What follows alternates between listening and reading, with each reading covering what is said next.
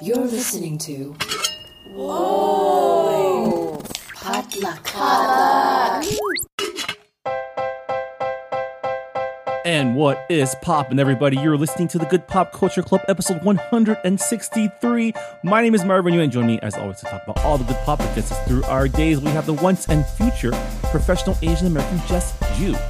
Hello, Jess? Marvin. How's it going? I'm I'm good. Just trying to stay out of the sun and not get sweaty, so I don't go anywhere anymore, and it's kind of great. I spent the weekend in San Francisco, and man, it's nice and cool out there. You should try It's like it. 60 degrees, right? Yeah. Oh, that sounds great. great. there, somebody was. It's a famous saying. I don't know who said it, but they're like, "There's nothing colder than in San Francisco summer," Yeah. and it's great. Yeah. Miss those. Also joining us, the most professional of culture editors, Hanh Nguyen. Hey, Hey, hey. Han. How are you doing? All right. it's a weird time. Yeah. Normally about Is- this time you should be you you would be like in the middle of um press conferences, right? Yeah, press tour, and then also like we'd be prepping for like fall TV, which is why press tour would be at this time. And um, but yeah, ever since the high of like Barbie Hammer, it's kind of been like doldrums, you know. I also feel like um like it's built into my yearly circadian rhythm. Like this is when you're supposed to be prepping to go back to school. yeah, And like that just doesn't happen. So I'm like, oh, there's something feels amiss. yeah, Right. And like kids are already going back to school. I think all the like the back to school sales are starting. My my target is flooded with children. Um That's true. so- School seems to be starting a lot earlier than I remember. Yes. I used we used to start after a Labor Day. Yeah. do, do they get more time off, or like is it a like a trimester versus semester? What's the deal? Like I don't get have it. no children, so I do not know. And I none of do my- live I do live near a school, and sometimes I forget that you cannot drive there around two o'clock to Mm. two thirty because that's when all the children get out and there is hella traffic.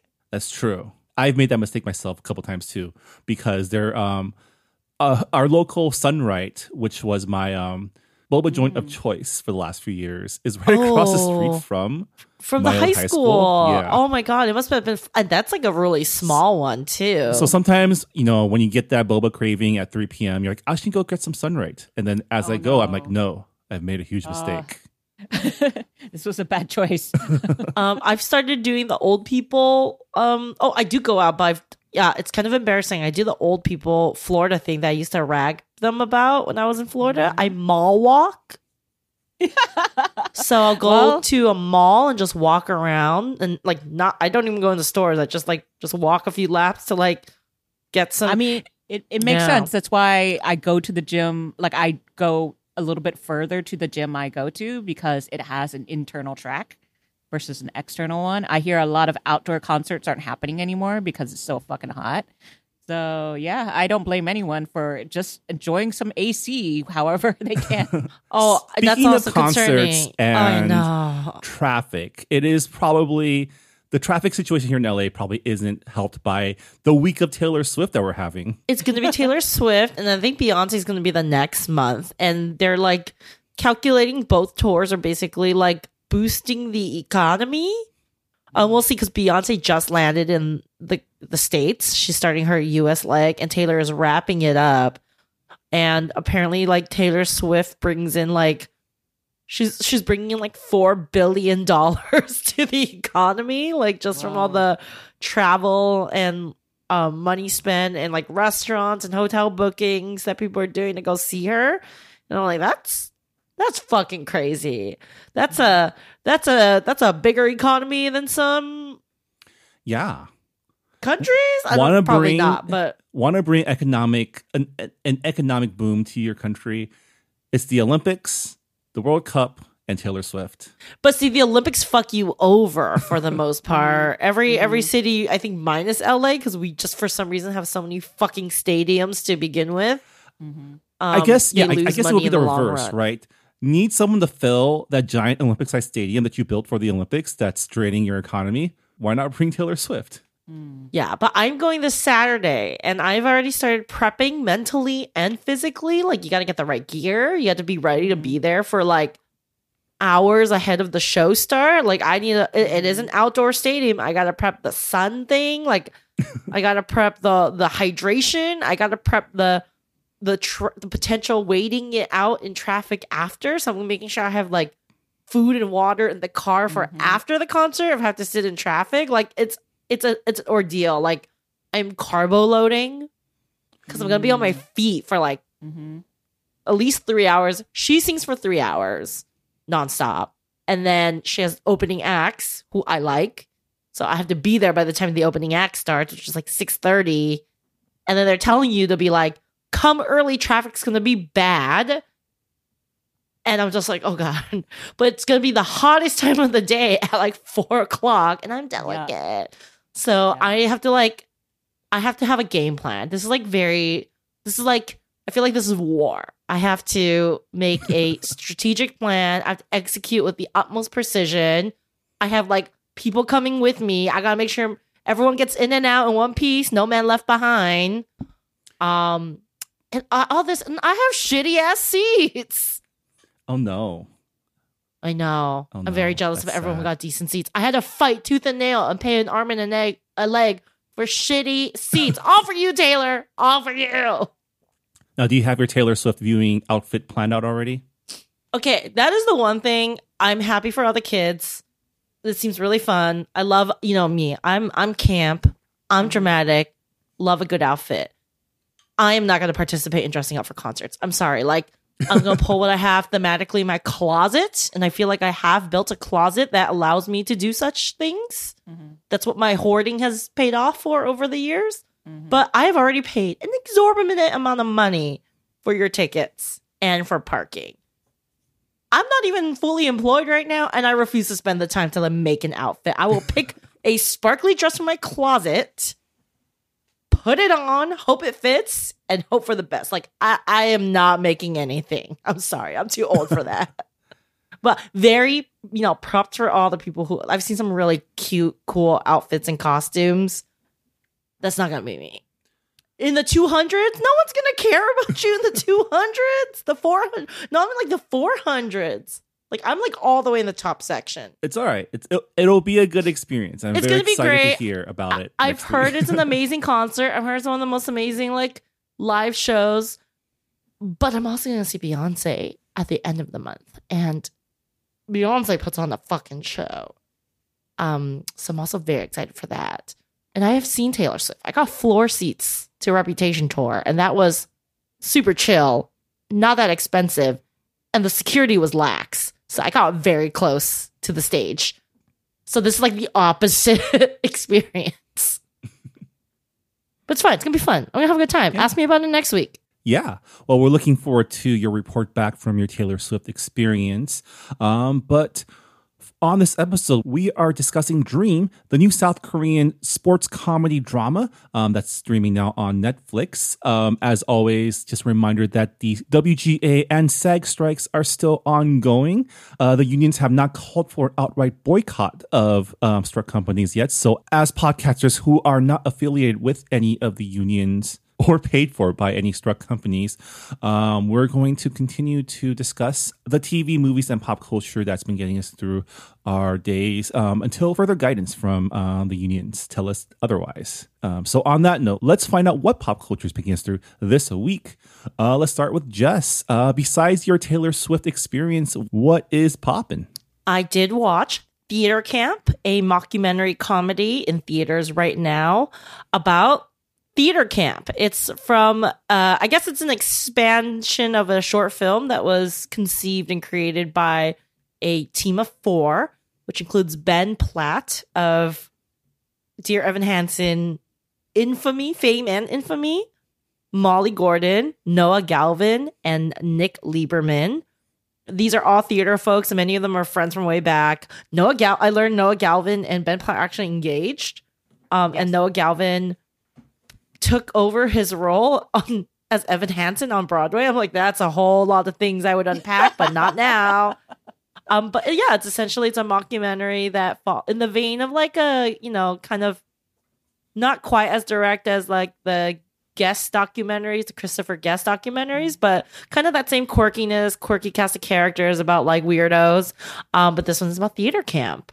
And it, you know, as a former slash recovering theater kid, this really hit home. I laughed a lot. The jokes are very, very niche and specific.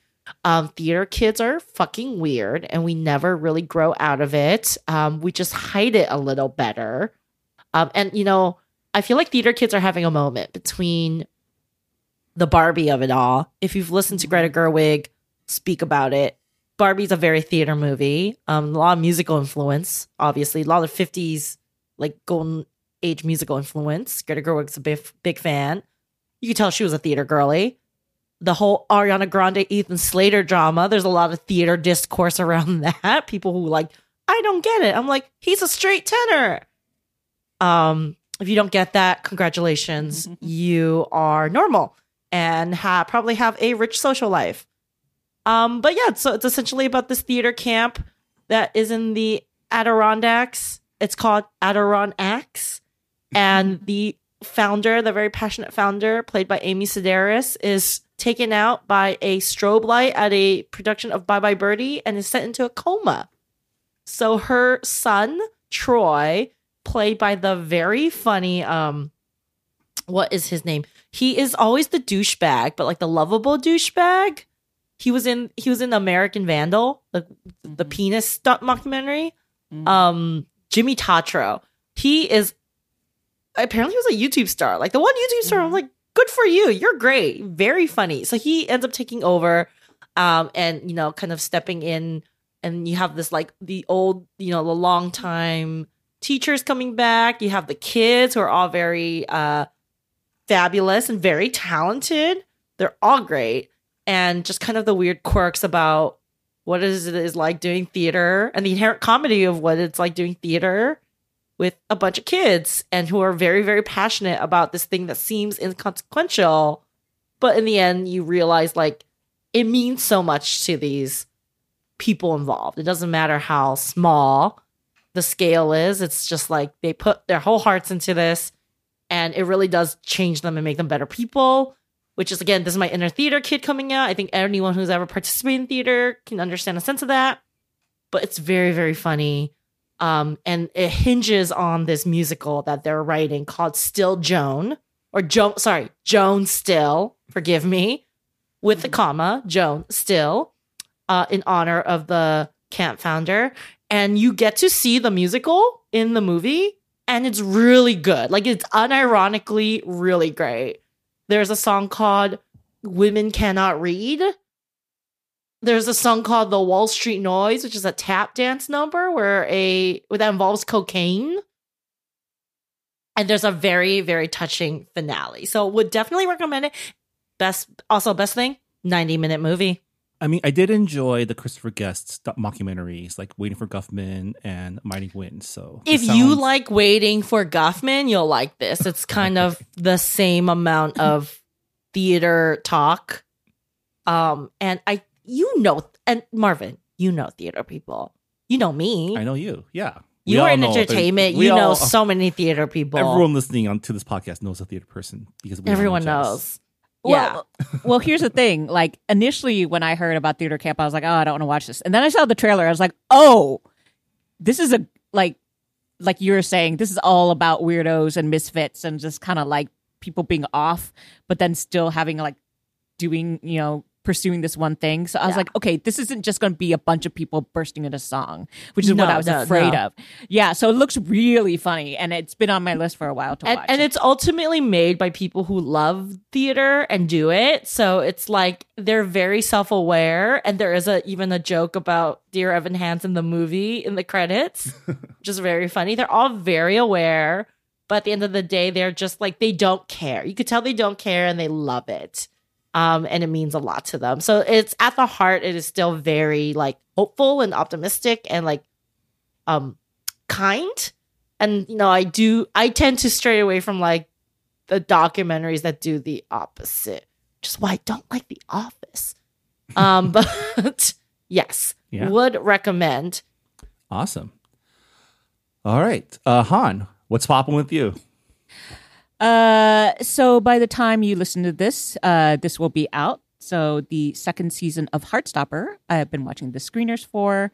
So two years ago, I think Heartstopper came out. The first season. It is based on the uh, webtoon, um, webcomic graphic novel of the same name by this British lady, uh, Alice Oseman, um, and it's very adorable. Um, it's basically a British series um, about a lot of queer queer kids. Um, the initial season was mainly about this kid named Charlie who is gay and um, he kind of has a crush on his seatmate uh, Nick, who is a you know basically a big mm, golden retriever type of uh, sporty dude, uh, who turns out to have a crush on him back, and so it turns out he is uh, Nick is bi, And so the first season is all about sort of navigating like, does he like me? Does he not? Is very, very sweet and cute um, and angsty. And there's a there's some webtoony sort of like cartoons uh, illustrations going on with the first season.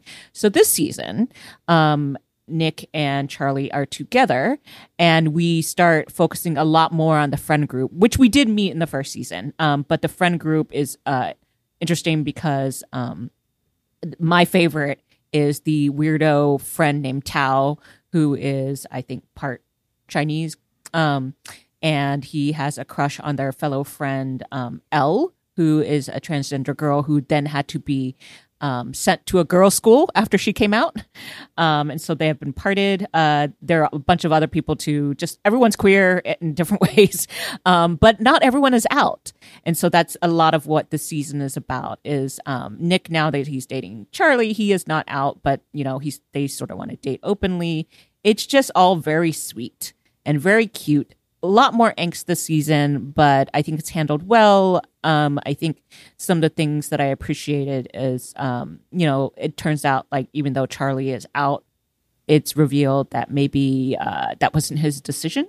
And so there are some repercussions um, from that. And so there's a, you know, pretty good examination of what does it mean to be out? How does it look for different characters?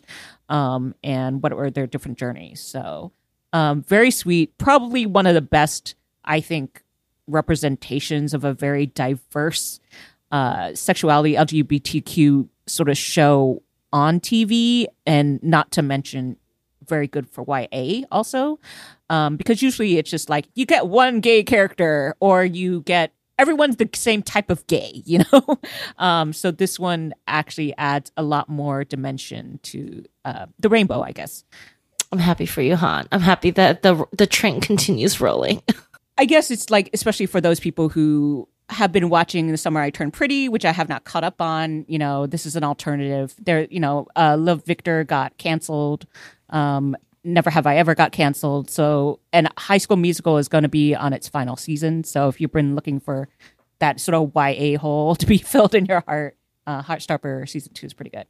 Yeah, in your heart. That's that's an important modifier. yeah. I mean, I'm not someone who seeks out like YA content. I usually I'll watch or read it if I am, you know, uh, assigned it for my various book clubs and or if we're assigned it for this show. But typically, it's not something that I, I like. I guess that's not true because I do watch a lot of anime, which is a lot it's, of YA it's a different side, the different side of a coin. yeah. Yeah. Yeah. I surprisingly don't watch that much Or read it. either. Yeah. I read no, I'm I'm horny now. I read the ones with more doing it, and that would be inappropriate in a YA novel.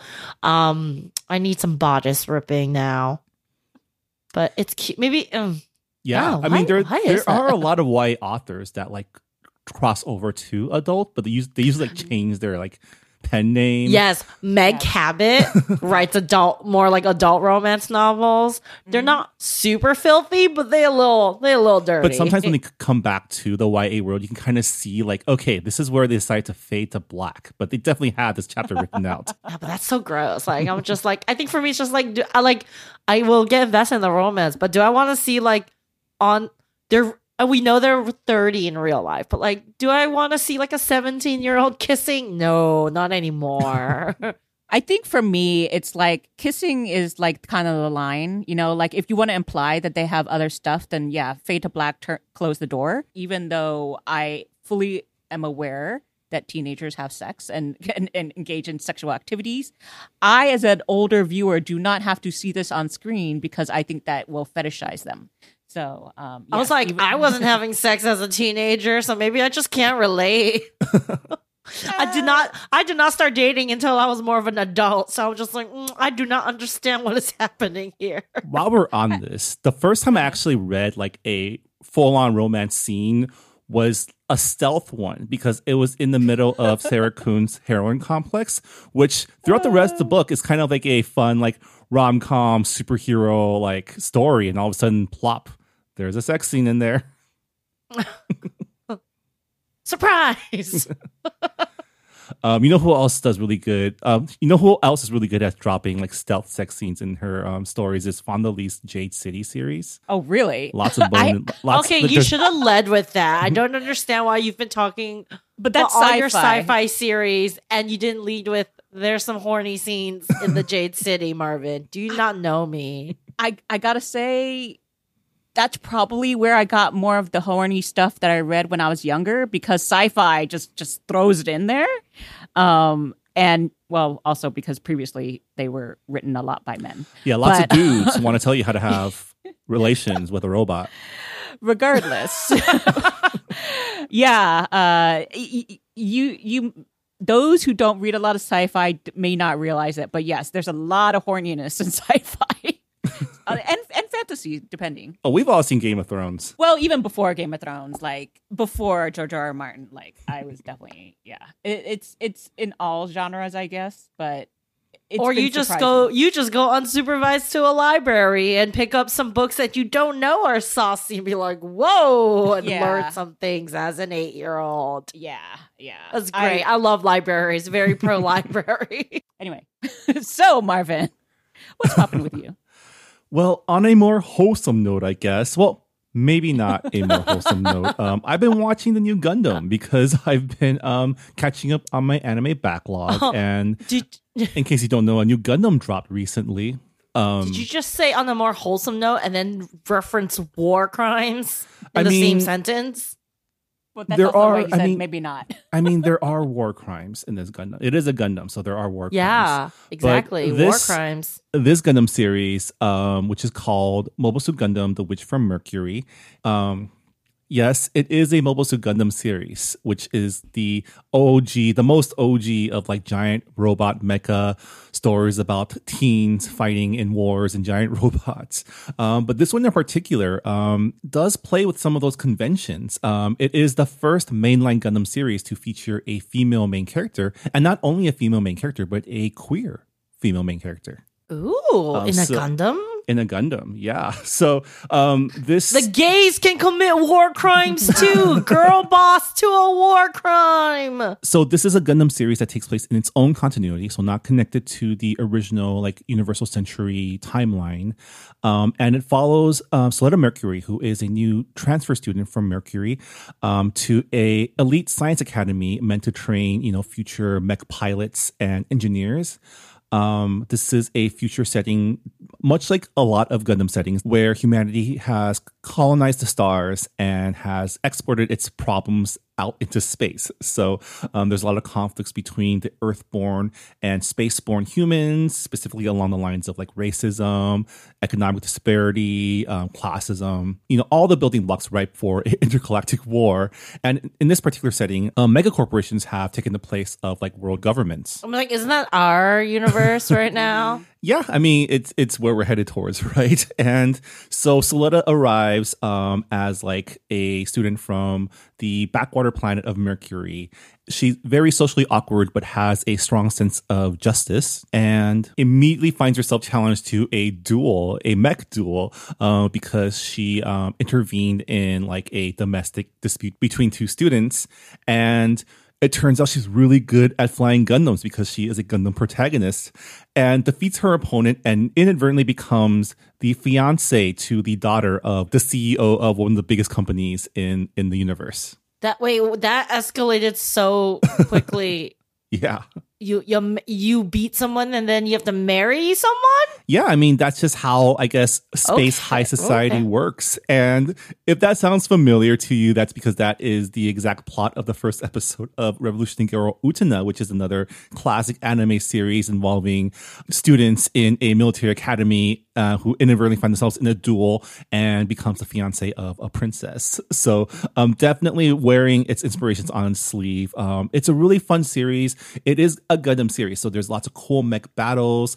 Um, what sets it apart, though, is the academy setting for uh, the series, which gives this Gundam series more of a dark academia feel, right? Because you are following students in a you know school for elites, but there's a lot of political conspiracy machinations behind the surface that slowly gets revealed as the political situation in the universe escalates.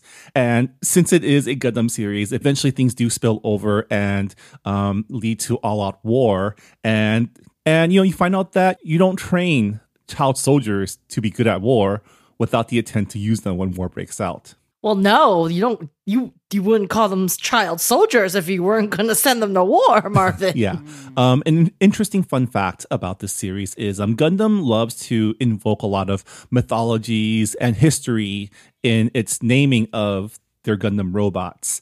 And The Witch from Mercury actually pulls a lot of its inspirations from Shakespeare's um, The Tempest. Oh, so we got col- col- colonialism in there too, but I guess it's Gundam, so that's Yeah, inherent kind of. as well. So you have one of the main antagonists is a woman named Dr. Prospera, and two of the main Gundams in the series is the Aerial and the Calibarn, who are all um, major characters in the Tempest. And it definitely has all the hallmarks of a great Gundam series: um, political intrigue, conspiracy, amazing robot fights, and a masked antagonist. And one of the main narrative arcs of this anime is the fact that Suletta being sent to this school is part of her mother's um, plan for vengeance against the man who ordered the deaths of her family and friends, who just so happens to be Suletta's fiance's father. Okay. that's a lot. That's a lot. Have you talked to my husband about this? I think he has tried to tell me a version of this as well, and I just zoned out. I mean, I kind of feel like, I mean, I definitely feel like this um, iteration of Gundam is a pretty good entry point for people who are maybe Gundam curious because of the added flavors of the fact that it's a academy story and the two main characters are um, sapphic young women. And even all the YA elements um, are definitely played up in this version. So I feel like in terms of Gundam as a whole, The Witch from Mercury is very accessible. And if you end up digging the Gundam vibes, then there's a whole universe of Gundam for you um, down the road as well. So yeah, definitely recommend checking out um, Mobile Suit Gundam: The Witch from Mercury. Um, all 24 episodes are out right now. Um, Uh, is this Crunchyroll? yeah, you can find it on Crunchyroll. yeah. Okay. Ano- another reason to subscribe. Yep. All right. I guess with that, that'll do it for this edition of What's Poppin'. Uh, when we come back, we're talking about Dream, the new South Korean movie about homeless soccer. Um, stick around. We'll be right back.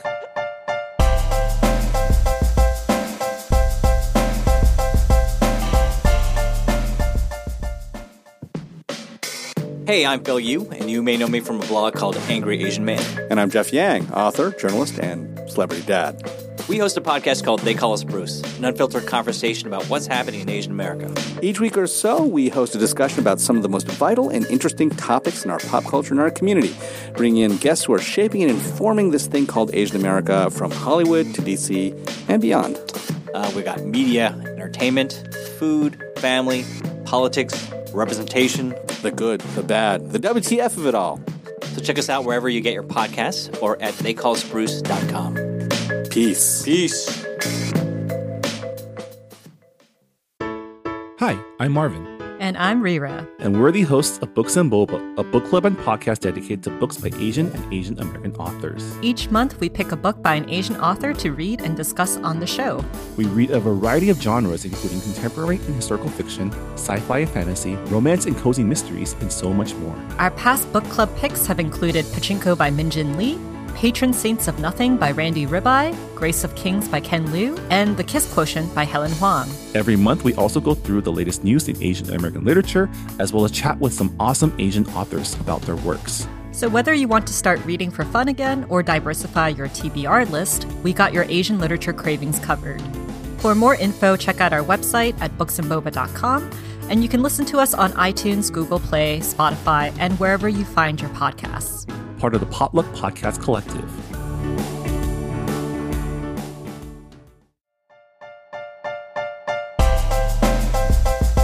And welcome back to the Good Pop Culture Club. On this episode, we're discussing Dream, the new South Korean sports comedy drama film now streaming on Netflix, written and directed by Lee Byeong-heon.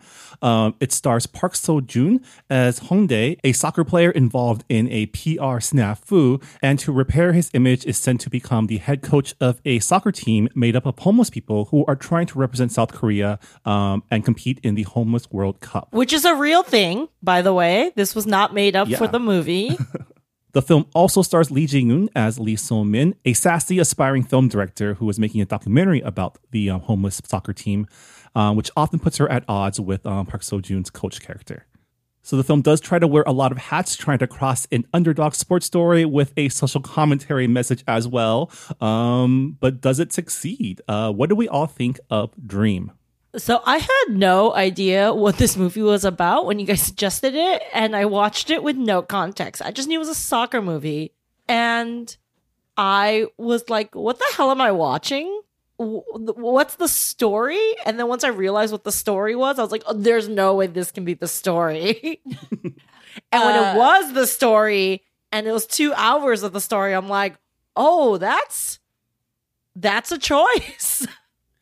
And I don't know if I ever got over that feeling.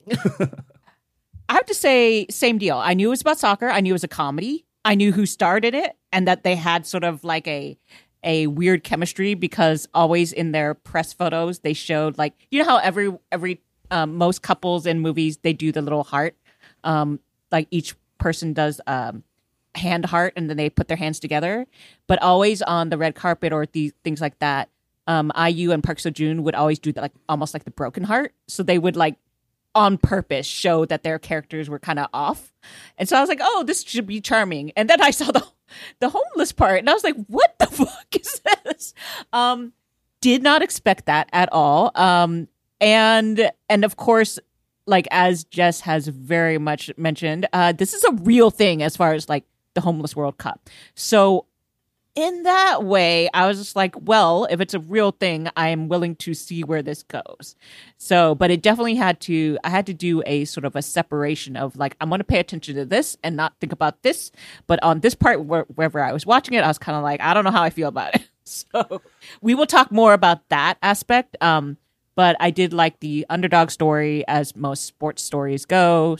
Um, I thought some of the comedy was good. I thought the chemistry was good. The performances were good. But yeah, huge big question mark. Um, I, I thought the sports part So- of the movie was very fun. Like when they were just Yeah. talking about like getting a team together and like we're an underdog. Honestly, I think the most eff- the part that I truly enjoyed the most because I didn't have to be like, what? Was when they're like, we lost sponsorship money and we need to go find sponsors. Like that Mm-hmm. is something so relatable. And as someone who works like in a job that is always looking for money, I was like, I feel this part. Everything else, again, big ass question mark. yeah. That's really interesting because I had thought you both had known this was about a homeless soccer team going in. No, I didn't. I thought it was just a soccer comedy movie, which is like a thing. Like there are many very good, very famous and culturally impactful, like cult classic fan favorite movies that are specifically soccer comedies. Well, well, here's the Yeah. other thing. I think, as I've mentioned sometimes before, is if I know I'm going to watch a film, sometimes I don't watch the trailer. so Yeah. I only saw images and still images and sort of stuff like that. So I knew that it was about soccer. Well, I had seen the description on my Netflix before, so and it says, yeah, uh, yeah, Park Seo Joon's character leads a team of homeless people to the Homeless World Cup. So when you had suggested this, I was like, huh. So we're gonna watch the homeless soccer movie. But also, I still don't know if I would have expected that even after I read it, like how that would play out. yeah, I thought, um, I didn't, I don't know what I thought. Um, I, I feel like this film, like I was expecting just a underdog sports movie, but like because we've seen this before, like sports movies wrapped around an underdog story wrapped around like specific like obscure sports event right? This is the story of Beerfest of dodgeball of even kung fu soccer right? And i think kung fu soccer is probably the closest analog to this because that was also a film about a bunch of bums learning how to do soccer except they all have kung fu skills. Um Yeah, I think also that era, Shaolin soccer and all that type of stuff was it was it was also cringy, but in in in that era, it was kind of like okay, expected, Yeah. whatever, yeah. So like I was kind of expecting those vibes. Like personally, I don't know if this film works as a sports movie or a comedy or a social commentary movie. I feel like it kind of fall Yeah. for me at least it falls short in all on everything it tries to do. Well, it it is wild to have all those parts hinge on like the topic of homelessness or being unhoused and choosing to make it a comedy. Yeah, and, and I wonder if some of it has to do with the fact that like, you know, some of us work alongside people who do social advocacy as well as the fact that like we live in LA where housing and the unhoused is a huge like policy issue that we deal with like every day. Um but the vibes are definitely off, right? the, the vibes About are how way they off. address homelessness. And and that's the thing. I mean, I think a part of this is like I'm not sure if I'm missing something as an American viewer who does not know the um what the you know what the exact culture or cultural discourse conversation policy is in South Korea, but from everything I learned from Squid Game and the discourse around Squid Game is that like South Korea and United States have a lot of similar issues because of rampant capitalism, right? Um, and regardless, I don't have to know the ins and outs and policies to know that like the uh, the the characters who are experiencing homelessness in this movie are not treated with a lot of nuance. Yeah. Okay, I, I guess we're just skipping to the part we don't No, like. No, because So I, I mean, it's it's hard to like. Yeah, I think I think I think the leads are great. I think IU's great. I think it's like some of the comedy really does work. Like some of the jokes are really funny, but like the majority of the movie is like the comedy, the stories, the the, the emotional things is like tied up in like the homeless characters, and I'm just like, oh my god, this is this is so wild. Like Yeah. I don't I don't think this is good. Yeah, I feel like if you're coming to this film looking for like a uplifting story, humanizing homeless people and addressing the issues of the unhoused, like you're not going to find that here. Um, the homeless characters in this film are kind of their homelessness is part of their backstory, right? We're shown why certain people become homeless, but it doesn't really delve into like the systemic issues that cause homelessness and offer a solution to that nor does it really show us how this program for the Homeless World Cup addresses homelessness, right? Like maybe this is just my brain, but while they were practicing for the World Cup, I kept thinking like does this program provide them housing with food? Like how are they like supporting themselves while being part of this team? And we never really learned that. it's also like like the homeless their homelessness like the one, one all their stories are in all their stories when we learn about like each character each player's background it's like oh like on a macro level i feel like they're saying really homelessness is like a individual problem. Like you made bad choices and like you fucked up or something's wrong with you like and i'm just like okay like mm, like like maybe it's in a generous take that could be like oh there's they're a stand-in for like one way like one kind of societal issue whether it's like mental health or like you know just being like like capitalism and like jobs or whatever but then just like yeah like all the there's the story is that they're homeless. I feel like there's no they don't have traits much traits outside of that. They don't really have story too much story outside of that. The one guy that does kind of have story outside that even more problematic if you can believe it because he has a crush on a woman with a mental disability. Yeah. and that is also very rough yeah, there's a lot of it's not a nuanced movie shall we say so what this feels like to me is one of like a throwback to like I I never necessarily think that America is always advanced um, when it comes to this, but I do think that at least we may have been making attempts to address certain things in our entertainment um, a little bit ahead of time. So, uh, or at least a little bit ahead of South Korean comedies. Let's just say. Yeah. So this feels like something that could have maybe played out in America, uh, American films in the 80s, um, maybe the 70s, this sort of inspirational, like, we're going to give the homeless guys a chance sort of thing. And um, so we should be just happy to be able to see these few people do that. And th- that is also where my biggest question, like, yes, all the questions about what else do they get? Do do they get housing? Do they get any of this? Like, do they get any actual help? I would like to know that about the whole homeless World Cup association, Um because I did look them up a little bit, and one of the reasons why they all sell this sort of magazine thing is um, that is one of the requirements of the participants of this homeless World Cup is that you have to be a street vendor for these magazines. So I don't know if like that's their sponsor. I don't know what the deal is. There's probably a lot more here that we don't know. But there's a reason why they keep hawking this thing in the movie and that it's a requirement.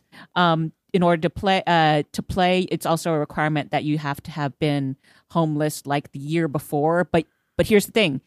You can't have participated in the homeless world cup before in order to play like this year. So i don't know if that means you're out on the street again. I don't know any of this stuff. I like all like- of this is like very weird. Yeah, and Um, you know this isn't like this. Like we're not talking about the film, though. We're talking about the ex- the concept of a homeless World Cup at this point, right. And and, it's so like- it's not addressed in the movie. And it's like it just feels like the type of like PR charity stunt that is a lot of like performative, Mhm. like social work, but without like like But like just that it doesn't address any of the underlying factors of homelessness. Right?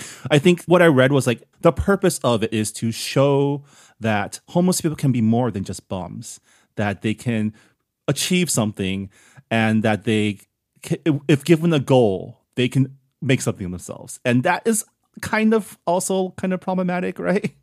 Yeah, I- yeah. I, I- mean, like to s- reading the mission statement, and it does seem very like tertiary level. of, Like it's like how you know, like the Robert, like the Susan G. Komen Foundation raises awareness of breast cancer. Like they don't necessarily Donate. fund research or anything. It's like, are you aware? Like it's a big problem. Like great, we did our mission. Like getting some of that vibes.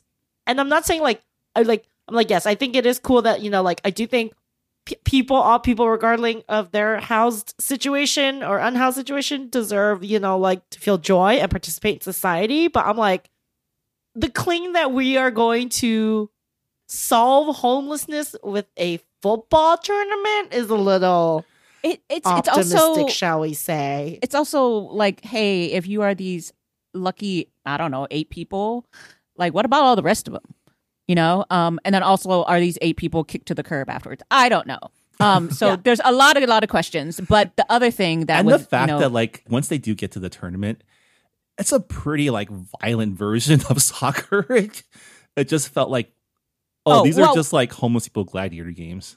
Oh, we'll get to that, but I did want to talk about the mental illness thing again. Um, and that is another thing that I have to say when it comes to entertainment. Like America isn't the best at this, but we are we are at least talking about it, which is uh, mental uh, health, disability, and all that type of stuff.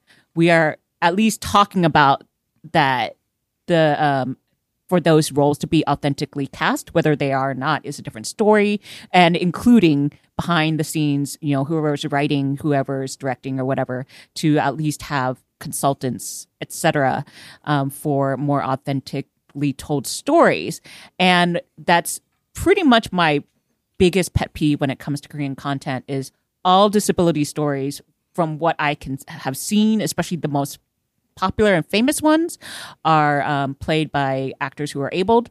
Um, and often it's uh, there's there's usually not a lot of discussion about like here's the research we did or so and so you know their brother you know is hard of hearing something like that but it's mainly a plot point my favorite you know uh k drama extraordinary attorney woo think it's fantastically done show.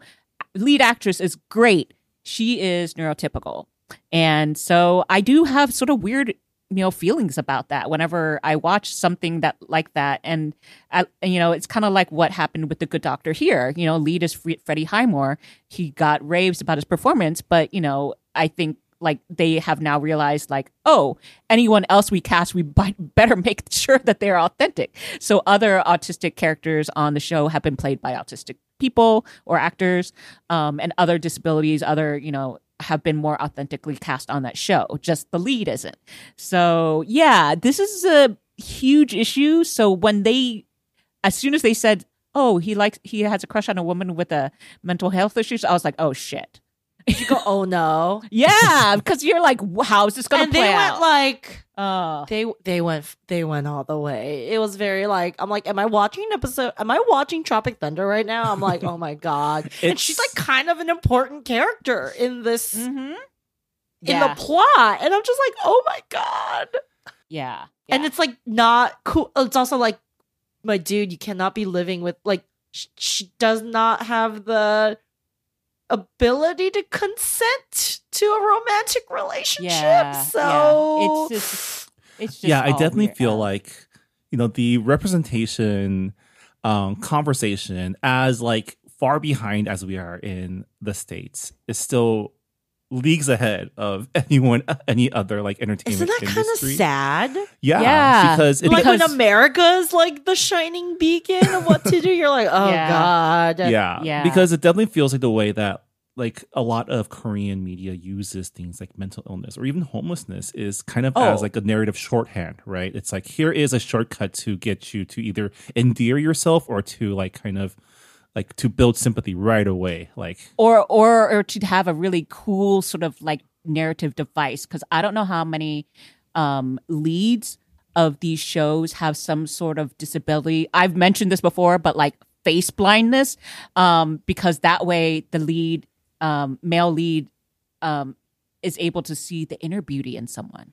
And it's just such bullshit. Like, uh, and I was like, wait, I wonder how people with actual face blindness feel when they watch these these series. I saw uh, another show recently where it's like the lead um, got um, let's see, har- became hard of hearing in an accident, but you know, like they only played it for when he doesn't want to listen to people, he takes out his earpiece. I was like, all of this shit is just like really, really badly done.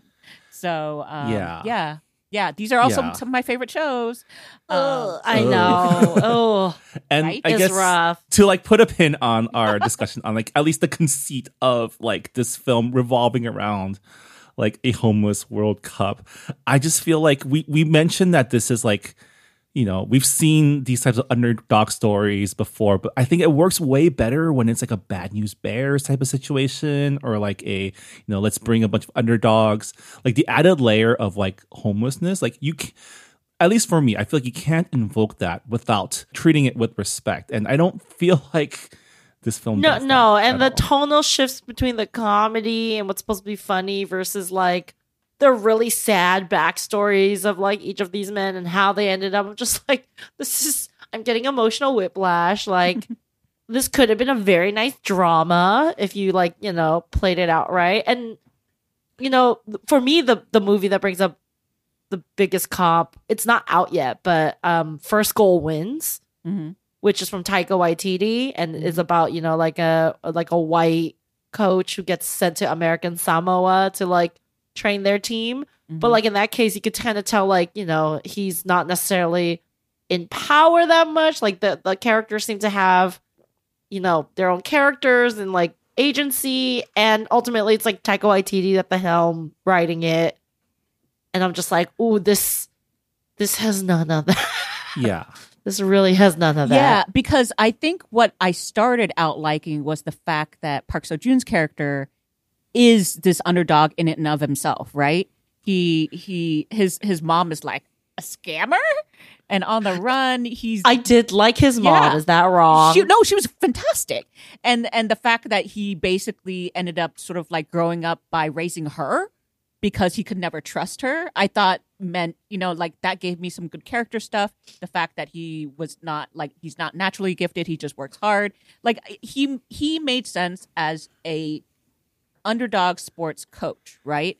But then the other half of it was where it fell short. I felt. Yeah. So- I mean, let's talk about the sports movie part of it because I thought, you know, that was marginally more successful, even though personally I did not think the sports part of the movie was really that great. Um, Oh. But yeah, Park Seo Joon plays essentially, he's essentially the Gordon Bombay character, right? He is a professional who gets um, demoted down to like, you know, coaching this band of misfits and learn to become a better person through it. Can I say I am glad that they did not like bravo to you, Korean movie, for not um making the two leads hook up. Because Yes, yes, yes. because Uh, that is probably an impulse that I feel like a lot of these like types of movies have, right? Yeah, that's why I like their sort of friction, um, and that they. I, I would like to believe that they, after this movie, just continued to be uh, very friendly. You know, uh, poking fun at each other type of colleagues, and never, you know, hook up. Um, so gameplay, actually, and I I understand where you're coming from, but actually, I liked it because it was so messy. Um, when I was watching it, I was just like, okay, first of all, this pitch is tiny. And I looked, and yes, the dimensions are like a fraction of, of a regular size pitch. They also don't have like an out of bounds, really. They just have like a barrier. It's essentially hockey, right? There was a lot of like wall checking and full contact. It was pretty like it's a violent Well, version of and- soccer. Well, the other thing I wanted to know, but I couldn't find the rules, was I was like, are there no red or yellow cards? Um, because that is exactly what you get. Is if there are no sort of like penalties or fouls, then I mean, it's it gets brutal out there, and so that's why I actually liked it.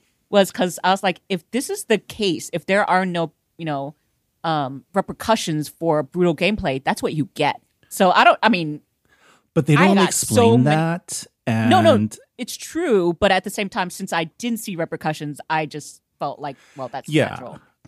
I guess. I guess for me, it was just the way they shot the action too, and the way that like like sports movies build up to like a very emotional like climax, right? And I felt like none of that really worked for me. Like I don't know. It just I've watched enough sports movies to like I guess expect what that buildup will be like, and I just didn't feel it. I didn't feel any of the and this whole film is like kind of paced like a sports anime, right? It's very episodic. like we learn about every single character. We get like ten Yeah, it felt to like every a series character. sometimes. And then Yeah. even even within like the tournament, right after the first game, the coach sits the the young um, striker down and says, "Let me teach you what a rebound is."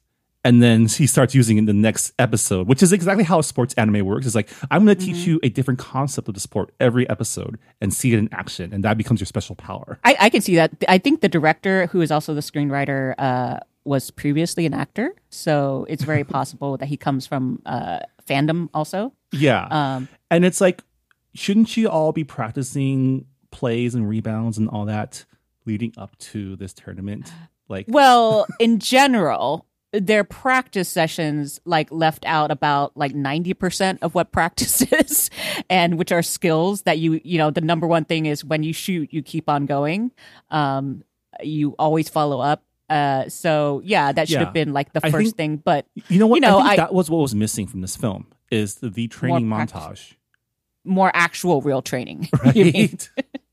Yeah, I, I feel like they saved it for the World Cup itself, like the actual, you know, build up instead of like like planting those seeds in the training first. So that way when you got to the World Cup, hopefully then you are all of a sudden are reminded, either in flashback or not, um, of what was discussed or, you know, the skills that were you know, drilled into them. But yeah, uh, definitely the pacing. Um, is a little weird uh on the episodic nature nature of things but yeah no i still enjoyed the gameplay. Um i i enjoyed the ridiculousness of the i guess the crowd getting behind the losingest team ever. Um but i think i wanted more. In general i definitely could have used a lot more skills in the practice you know um eh, uh, sessions and a lot more of the actual tournament because I think after the one big game that we saw them do, which is versus Germany, then we got a sort of a montage, which was very confusing. yeah. It needed more sports movie like mainstays, right? It needed the rival team, right? It needed like the rival, like you know, even Shaolin Soccer, right? It needed the um the evil team or whatever the, The evil corporate was team, yeah. Yes. Yeah. Oh, that would have Um, been good. Yeah. And it needed like that, like the Chekhov's like play, right? Like the Mhm, Mighty Ducks had the mhm. flying V. Like Mhm. they needed like like here is the cross that will like teach you in the middle of the Yeah. game, and then Yeah. I'm sorry, this movie needed a lot of things. yeah, because the one play that was supposed to be their really big good one, they could have uh like if you're watching it, you notice that each team member does touch it and stuff like that, but they never again practice that.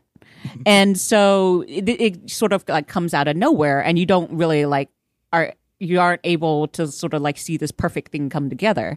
Um also I do have to say, I did laugh at the fact that the sports commentator was calling the older uh, goalkeeper old boy. so that is pretty funny. That was- that was There's good. some really good jokes. I actually think I could you know not when stand um that man and his commentary. I had to I like like mute my television because I could not stand his un. Oh, it was so so bad. I think the other thing is again not perfect, but what I did appreciate was at least I got a little bit of a feel for each of the players and what they do on the pitch versus like so for me there's a lot more gameplay um in this versus let's say a Ted Lasso um which is 3 seasons um where they barely play and you barely get to know what anyone has the ability to do um, so yeah, as as messy as this was, at least I got a feel for soccer. Um, I'm I mean I know it's during it's currently uh World Women's World Cup time, so I can actually tune in for real soccer if I want to. Uh, so and I and I still maintain that I think um Bend It Like Beckham has some of the better soccer moments um on on screen for a movie. So you know I we can watch that too. Yeah.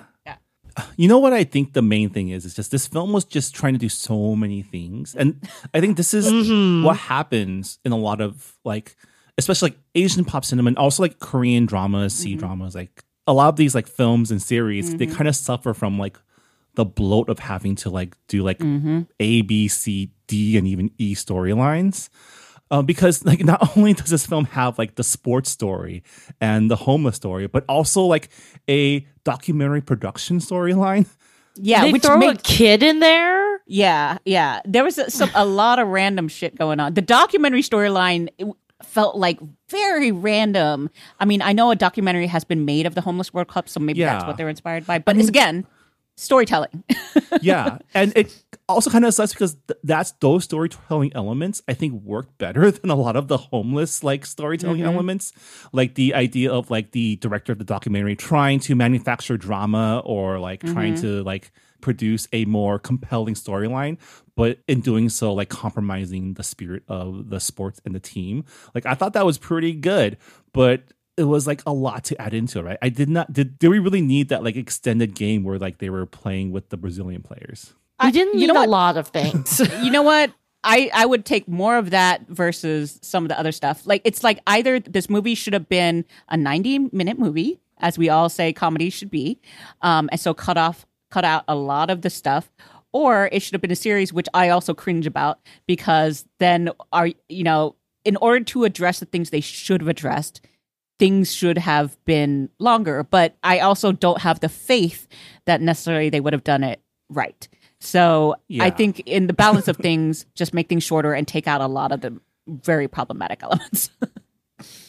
All that being said, the leads were pretty charming together. Park Seo Joon is, you know, I, I I like him out of his bowl cut. yeah, yeah, yeah. You know, um, I like the fact that he was playing a little bit against type as far as like he is playing the nightmare when it comes to uh, a celebrity who does press, right? You know, um, in South Korea, doing press is part of the package of you having any sort of fame. And so you kind of have to play by the rules, do certain things. And if you look slightly grumpy or whatever, you get torn apart by the media, right? So he doesn't just, you know, he's not just like frowning or, uh, or being bad, but he's actually, you know, a character who has bad behavior with the press. He assaults a member of the press. Also, oh that- my god, yes. that reporter is horrible. But, you know, but I think they needed to set him up as this horrible, horrible, horrible guy. Um, whereas I just like, oh, that was kind of funny, but I'm also an I, I actually I actually thought before we get like introduced to kind of the bigger storyline, it was actually very funny. Like I Yeah. thought his interaction with the parasite direct parasite reporter was really funny. yes, Um, he was really funny too. He's like he was just asking about his like fugitive mom. yes, Um, and again, did not know what the story was about. like, what the fuck is happening? Um, and he just, you know, the he gets memeified very quickly. Like, I thought that was all very charming. Um, before they start tackling, kind of maybe biting off more than Yeah. they can chew. yeah. All the as both of you were kind of saying, I think the parts that felt the best were the sort of the media sort of commentaries, which is like how he interacts with the press, what's expected of someone, but also the sort of like the documentary or, or reality aspect of of uh, changing narratives. Like she wanted Yeah. to pick certain people for their stories, not necessarily because they're good players, and that happens in production. So I like both of Yes. those Yeah. things. and I actually really like the ad agency people. Like, I thought that was a Mhm. really cool Yeah. like portrayal of like the head of the ad agency. You know, telling him like, "I'm a bad guy. I'm only working with you because you'll make me money." Right? Like that's that's all I care about, which is pretty like pretty bold thing to say in like in a sports film. And so I don't know. I think yeah, I think this film would have probably been a lot less complicated if the homeless team members would have just been like, you know, delinquent high school kids or like maybe like a uh, welcome to Wrexham situation where it's like a lower level community team that he needs to like kind of bring up to the big leagues, right? But then it wouldn't be based off the homeless World Cup, which is again a real thing. All right. Well, as we um as we come to the end of our episode, um gotta ask, is Dream good pop? I hate to say this, but you know, as much as I wanted to like it, I don't think so. If you want to watch better soccer, watch uh, Bend It Like Beckham, maybe even Shaolin Soccer. Um, I think my mom would like this, but she doesn't have those concerns that I have expressed. So no. It's gonna be a no for me, dog. Uh, it's just it's rough. Um, it's it's it's trying to do too much, and and I think the sins are a little too grave to enjoy it as the comedy it's trying to be. So I'm gonna say no. Yeah. Unfortunately for me, I'm also gonna be a no on this. Um I I can't say that I, I enjoyed this film. There are parts of it I was like, huh, that was good. But the parts where I was like cringing and not because of something funny happening, but because of like, I can't believe they just did that. The vibes are way off. Um way too many times. That, that's almost like worse though, right? Because if it was just a flat out terrible movie, you're like, oh, like this, they got nothing right. But like, you kind of see the bones of like a decent movie Yeah. with like good talent. Um, and you're kind of because IU's fantastic. I think she's a great act. I think the, the She's leads are great. fantastic actors. They're really funny. She has one of my favorite lines where she's like, he's like, "Are you taking your meds?" She's like, "No, I can't afford it. That's why I'm like this." yeah. Um, and I think it's so fun. Like, like it's that's you know they're really good When at delivering some of these comic lines, and I'm just like, oh, but they are saddled with doing a lot. when you would prefer just a super cut of the good parts and just want to keep everything else on the cutting room floor, that just shows that it's not a great movie. Yeah. Uh, All right. Well, I guess that'll do it for this episode of the Good Pop Culture Club. Who this question's getting harder and harder to ask every week. but Jess Hanh, if people want to find more of your thoughts, where can they go? I'm still in limbo right now, so ask me next week. Yeah, even though I have uh, social media on threads and other places uh, at hanhonymous, am I actually using them? You'll have to see. Well, you can find me on. I guess I, I'm on Instagram. I post food stuff mostly, so I guess you can follow me there at Marvin. Yeah, you can find our show at goodpop.club. Um, as always, we are a proud member of the Potluck Podcast Collective, a collective of Asian American hosted podcasts. Um, check out our fellow Potluck Pods by going to the website podcastpotluck.com.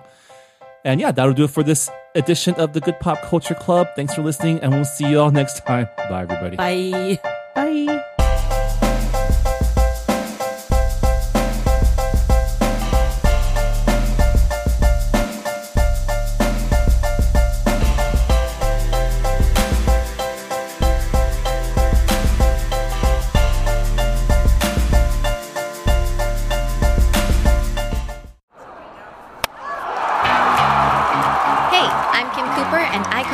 Podcast Asians in Baseball alongside Naomi Ko and Scott Okamoto. Asians in Baseball is exactly what it sounds like a podcast about the Asian and Asian Native Hawaiian Pacific Islander Americans in Major League Baseball. Every week, we break down the highlights of what's going on with Asians in baseball and then take a deeper dive into the Asian and Asian Americans past and present who have shaped baseball as it is today.